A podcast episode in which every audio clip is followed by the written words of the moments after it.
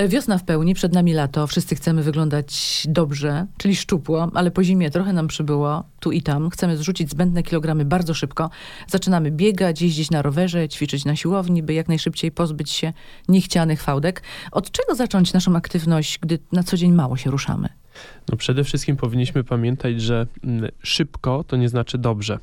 Oczywiście mam świadomość, że każdy chciałby to zrobić jak najszybciej i wyglądać pięknie, natomiast powinniśmy wracać do aktywności y, stopniowo. Y, nagłe wysiłki fizyczne, zwiększanie tych obciążeń, duże bieganie niestety kończy się często kontuzjami, przeciążeniami i to jest duża część naszych pacjentów. Powinniśmy robić to mądrze, stopniowo, najlepiej pod okiem mądrego trenera personalnego czy lekkoatletycznego. Można stwierdzić, że jest w tej chwili taki boom na bieganie. Jak powinno wyglądać nasze przygotowanie właśnie do biegu? Rzeczywiście i, i bardzo, bardzo dobrze. Bieganie jest fantastyczną aktywnością, spalamy kalorie, te mięśnie dobrze pracują, ale zaczynajmy spokojnie i powoli. Miejmy dobre buty, biegajmy najlepiej po trawie, ale w miarę równej trawie, żeby nie skręcić stawu skokowego. Jeżeli mamy jakiekolwiek wątpliwości, poprośmy o pomoc osoby, która już ma większe doświadczenie. Myślę, że wtedy będziemy mieli większą frajdę, a zrobimy to bezpiecznie. Jaki dystans na początek w takim razie? Trudno powiedzieć, to jest bardzo zmienne, natomiast proponowałbym, żeby zaczynać od y, marszobiegów, żeby to nie był tylko i wyłącznie bieg, po którym my jesteśmy mocno zmęczeni. Spróbujmy sobie kilkaset metrów potruchtać delikatnie, kilkaset metrów przejść, porozciągać się i znowu troszkę pobiegać, trochę przejść, trochę się porozciągać. Wtedy też poznamy swoje ciało. Po kilku takich przygodach początkowych będziemy wiedzieli, na ile nas stać, czy możemy te dystanse troszeczkę sobie zwiększać i obciążenia zwiększać. I bardzo ważne jest to, żebyśmy pamiętali, że osoby, które mają jednak trochę za dużo kilogramów, powinny dużo ostrożniej do sprawy podejść, bo to obciążenie, masa razy grawitacja, czyli ciężar ciała, to już jest większy problem i tutaj musimy ostrożniej do sprawy podejść. Czyli kto y, absolutnie nie powinien biegać? Trudno powiedzieć absolutnie, bo no, oczywiście z ciężkimi schorzeniami narządu ruchu, no to nie powinniśmy, mm, nie powinna to tak nasza aktywność sportowa wyglądać mm, i osoby oczywiście z zaburzeniami krążenia po zawałach serca i tak dalej, ale to jest powiedzmy, jeżeli mówimy o grupie w miarę zdrowych, normalnych osób, to nie ma przeciwwskazań dużych do tego, żeby biegać, tylko mądrze, spokojnie, tak jak należy. A jakie kontuzje i urazy grożą takim początkującym biegaczom? E, przede wszystkim są to zmiany przeciążeniowe w zakresie stawu kolanowego. E, na ogół nie dochodzi tam do istotnych, trwałych uszkodzeń, które wymagają artroskopii, operacji, endoprotezy itd., tak itd. Tak Natomiast ścięgna i przyczepy tych ścięgien do kości w okolicy stawu kolanowego są przeciążane i wówczas musimy skorzystać z pomocy lekarza sportowego, fizjoterapeuty sportowego. Na ogół jesteśmy w stanie to dość szybko rozwiązać. Musimy zwrócić uwagę na prawidłowość obuwia, na prawidłowość ustawiania stopy. Są tak zwane pronatorzy, supinatorzy. Jeżeli wyrównamy prawidłowo stopy, wówczas mniejsze obciążenia są na staw kolanowy. Ale jak to zrobić? Ja zupełnie nie mam pojęcia. Są już wyspecjalizowane ośrodki, które się tym zajmują. Możemy w ten sposób do sprawy podejść. Natomiast na ogół wystarczają dobre, profesjonalne buty. Jeżeli natomiast poczujemy, że coś nam się dzieje, to wówczas tego nie bagatelizujmy. Pójdźmy, spytajmy, znajdźmy odpowiednią osobę, skonsultujmy. Jeszcze a propos butów, jakie to mają być buty specjalne? Y, na ogół y, y, firmy, które sprzedają buty sportowe, mają już coraz częściej dobrze wyspecjalizowanych sprzedawców, którzy potrafią pomóc. Czasami nawet takie podstawowe badania stóp potrafią wykonać, żeby sprawdzić, czy nie ma jakichś dużych odchyleń. To jest oczywiście taki pierwszy podstawowy poziom. Jeżeli to nie wystarczy, no to musimy poszukać bardziej profesjonalnej pomocy. Czy buty inne do marszu, do spacerów, inne do biegania? Zdecydowanie tak. I bardzo też zależy od tego, po jakim podłożu, po jakim terenie my chcemy się poruszać, zarówno chodzić, jak i biegać. Zupełnie czym innym jest, jeżeli my stosujemy, chodzimy Nordic Walking na zwykłej trawie po płaskim podłożu, czy po asfalcie, a zupełnie czym innym jest wycieczka górska i tak samo bieganie. Możemy biegać po tartanie i mieć wyczynowe sportowe buty, a możemy biegać w terenie górskim y, po pagórkach i wówczas wymagamy zupełnie innego obuwia i rzeczywiście zmniejszamy wtedy ryzyko kontuzji zarówno skręcenia stawu skokowego czy przeciążeń stawu kolanowego. No przy skręceniu to wiemy, że to bardzo boli i nie da się biegać ani czasami nawet chodzić, ale po biegach, po marszach, no musi nas coś boleć, zwłaszcza, że siedzimy godzinami przed komputerem, wychodzimy później, biegamy. Kiedy, kiedy takie czerwone światełko powinno nam się zapalić, że coś jest nie tak, że możemy mieć jakąś kontuzję, nie wiem, że z kolanem coś nie tak, z achillesem? To rzeczywiście bardzo dobre pytanie, bo musimy rozróżnić tutaj tak zwane zakwasy, kiedy bolą nas po prostu mięśnie, no i z tego nawet w pewnym sensie można powiedzieć, że się cieszymy, bo to znaczy, że ok, wykonaliśmy pewną pracę, idziemy do przodu, zaraz będę szczupły, będę miał silne mięśnie, prawda? Natomiast czym innym są narastające, nieprzyjemne, powtarzające się dolegliwości bólowe, zwłaszcza w okolicy kolana, y, również ścięgna Achillesa czy stawu skokowego, ale głównie Achilles i kolano to są takie rzeczy, które najczęściej występują problemy. Ale czy to są takie bóle, nie wiem, kłujące? Y, Jak to jak, się objawia? Tak, y, rzeczywiście są to bóle narastające w trakcie wysiłku fizycznego, nieprzyjemne, często kłujące właśnie, które powtarzają się przy kolejnej przy kolejnej naszym czy wycieczce górskiej, czy bieganiu. I wówczas na takie rzeczy koniecznie musimy zwrócić uwagę. One bywa, że potrafimy je bardzo szybko wyleczyć i niekoniecznie muszą być bardzo groźne, ale część z tych rzeczy potrafi przejść w przewlekły stan i mamy z tym później długie problemy w leczeniu. A jeżeli je wyleczymy i chcemy znowu spacerować czy biegać szybko, możemy to robić, skoro y, jakieś te kontuzje wcześniej nas dopadają, właśnie tego typu? Bardzo ważnym problemem w medycynie sportowej jest ten powrót do aktywności ruchowej, do aktywności sportowej, do treningów po kontuzji. I on, taka generalna zasada jest taka, że powinien odbywać się stopniowo, umiejętnie, powoli, zwiększać te obciążenia. Nie możemy na pierwszym treningu, nawet po całkowitym wyleczeniu, gdzie te mięśnie, ścięgna, więzadła przez pewien czas były odzwyczajone od ruchu, od tego wysiłku fizycznego, one nie mogą naraz podjąć aż takich obciążeń. Ważne jest, żeby wtedy kontynuować pracę z fizjoterapeutą i stopniowo zwiększać obciążenia. Mówiliśmy o kolanach, o ścięgnie Achillesa, tak? Dobrze mówię?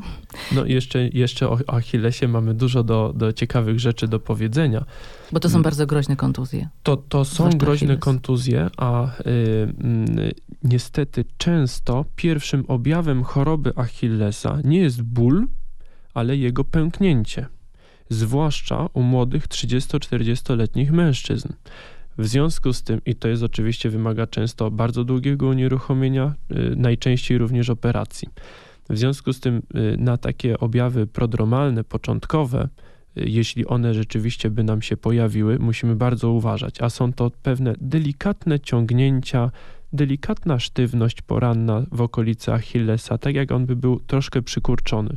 Są to rzeczy, które nie sprawiają dużego bólu, ale na które powinniśmy wielką uwagę, do, do których powinniśmy wielką uwagę przywiązać. I na pewno skonsultować z ortopedą i na pewno skonsultować z fizjoterapeutą, dlatego że dość prostymi dwoma, trzema ćwiczeniami jesteśmy w stanie często ten problem rozwiązać, daj Boże, do końca życia. Natomiast jeżeli to zaniedbamy, może dojść nawet do zerwania Achillesa. Często zdarza nam się skręcić kostkę, puchnie, tak? Czy od razu musimy iść do lekarza? Y, moim zdaniem, jako ortopedy, zdecydowanie tak. Większość tych urazów jest dobrze rozpoznawana przez pacjenta. One się kompletnie różnią, całkowicie różnią od zakwasów mięśniowych, od przeciążeń ścięgien itd. Tak itd. Tak Wiadomo, skręciliśmy kostkę, mamy poważny uraz, krwiak, obrzęk, boli i powinniśmy się skonsultować, dlatego że rzeczywiście większość tych skręceń goi się nawet samoistnie nieźle ale w części przypadków mamy ostre zerwania więzadeł i ścięgien, które są niedorozpoznawane, a pacjenci wymagają czasami wczesnej y, interwencji chirurgicznej, po której można wrócić do pełnej sprawności fizycznej. Jest to bagatelizowane. Co więcej, część z tych urazów przechodzi w przewlekłą niestabilność stawu skokowego. I przy prawidłowym początkowej diagnozie i prawidłowym leczeniu od samego początku, my jesteśmy w stanie tę grupę, niewielką grupę, ale jednak wyselekcjonować pacjentów i odpowiednio ich leczyć. Natomiast jeżeli będziemy sobie cały czas powtarzać, że a nic się nie stało, bo to jest skręcenie, a jeszcze kolega, koleżanka te skręcenia też mieli, nic im się nie działo, Jakaś to możemy wejść w woda, prawda? Jak najbardziej to są bardzo dobre metody. Wszystko ok, ten obrzęk nam zejdzie. Oczywiście, ból zejdzie. Pytanie tylko, czy nie pozostanie większa, mniejsza niestabilność stawu skokowego i czy z tego tytułu kiedyś po latach nie będziemy mieli ponownie problemów. A jak dbać o nasz kręgosłup przy tych różnego rodzaju aktywnościach?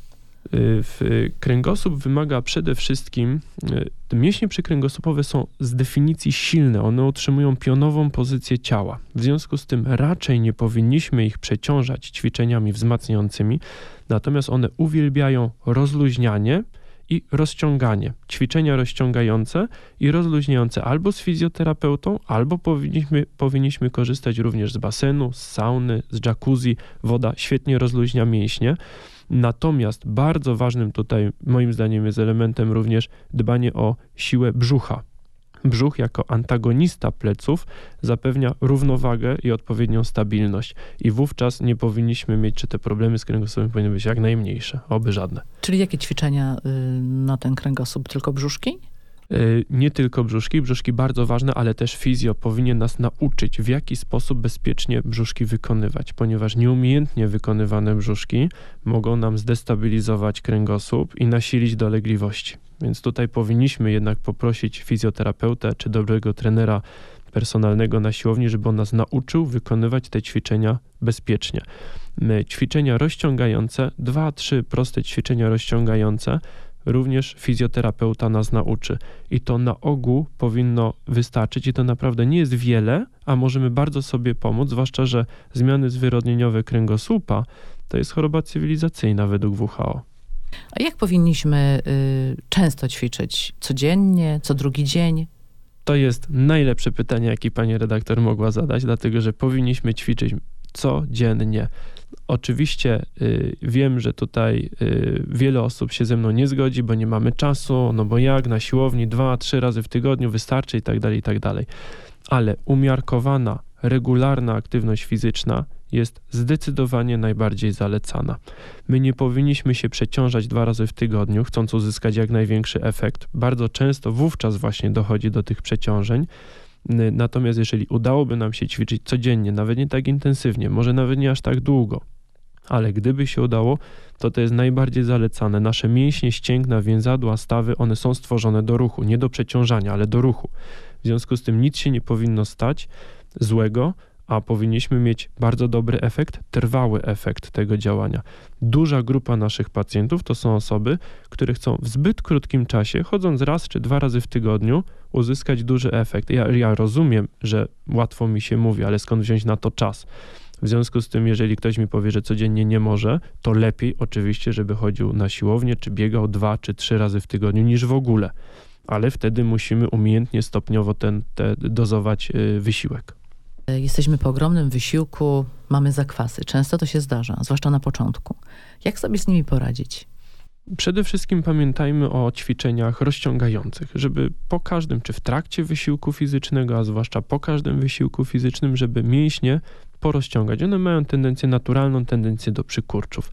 I również powinniśmy poprosić na przykład trenera lekkiej atletyki. Lekkoatleci fantastycznie się rozciągają, żeby nas nauczył nie tylko rozciągać nogi, co jest stosunkowo proste, ale obręcz biodrową, miednicę, co już jest zdecydowanie trudniejsze i zdecydowana większość biegaczy w ogóle takich ćwiczeń nie wykonuje. A Ale zdaje pan sobie sprawę z tego, że no, nie mamy dostępu do tego typu osób y, na co dzień. I tak i nie. Coraz większa osób, coraz większa ilość osób biega, coraz większe doświadczenie mają biegacze amatorzy y, i coraz bardziej dostępne są takie amatorskie grupy biegowe, prowadzone przez byłych lekkoatletów.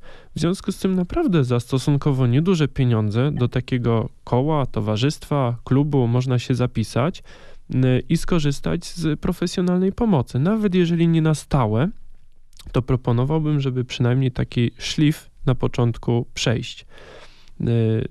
Myślę, że w ten sposób bardzo zabezpieczymy swoje ciało przed kontuzjami. To proszę nam jeszcze powiedzieć, jak to jest z posiłkami przed takim wysiłkiem? No, kwestia diety również bardzo istotna, zwłaszcza w naszej szerokości geograficznej, gdzie y, przyzwyczajenia w związku z klimatem mamy nieprawidłowe.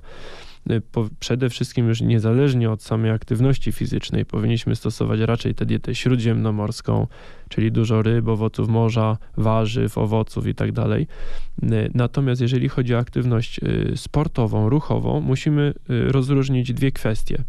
Czy y, przygotowujemy się do jakichś zawodów, nawet amatorskich, ale zawodów, czyli podchodzimy do sprawy bardziej żywieniowo-profesjonalnej, prawda?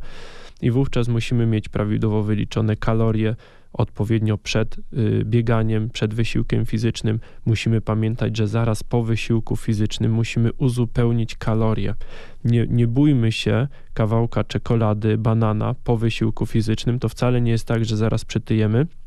Natomiast udowodniono w badaniach, że y, zrównoważenie tej utraty kalorii po wysiłku fizycznym wpływa regenerująco na mięśnie, prawda?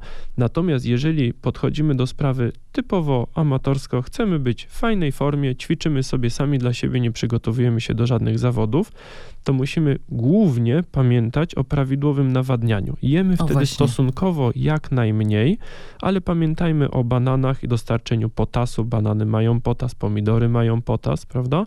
Natomiast skoncentrujmy się głównie na prawidłowym nawadnianiu. Nasz organizm dużo lepiej wówczas pracuje. Mięśnie lepiej pracują, układ krążenia lepiej pracuje i ten metabolizm się poprawia. Czyli woda niegazowana. Najlepiej niegazowana, W chociaż ilościach a, he, y, trudno powiedzieć dokładnie ile, to znaczy można to oczywiście wyliczać, ale y, to są zmienne wartości również od na przykład od pogody, od temperatury, od wilgotności i tak dalej, i tak. Można generalnie powiedzieć, że im więcej, tym lepiej. Nasz organizm jest w cudzysłowie, my to w lekarskim żargonie nazywamy, że jesteśmy niedolani, czyli raczej cały czas mamy niedobór wody niż za dużo proszę zwrócić uwagę, że największy postęp chirurgii, jaki się dokonał, oprócz aseptyki, czyli tej dezynfekcji, dokonał się przy wprowadzeniu dożylnego nawadniania pacjentów. Wówczas dopiero pacjenci zaczęli przeżywać operacje w zwiększonej, zdecydowanie zwiększonym odsetku. To jest niesamowita sprawa. My kładąc się na stół operacyjny, jeżeli ktoś dostaje na przykład ostre zapalenie wyrostka robaczkowego, to pierwsze co mu się robi, podłącza mu się płyny dożylne, i półtora litra płynu natychmiast się pacjentowi przetacza, nie pytając o nic innego. W związku z tym raczej nie bójmy się jak największej ilości wody. Pijmy dużo. Czy w trakcie wysiłku też możemy pić? W trakcie takich ćwiczeń? oczywiście. Tak? Oczywiście. No nie możemy podczas biegu wypić litra wody, prawda? Naraz. Ale po łyku, po kilka łyków powinniśmy uzupełniać, a zwłaszcza po wysiłku fizycznym. To jest niesamowicie istotne również dla regeneracji mięśni i w pracy z wyczynowymi sportowcami zawsze to stosowaliśmy i stosujemy. Dziękuję pięknie za rozmowę. Bardzo dziękuję.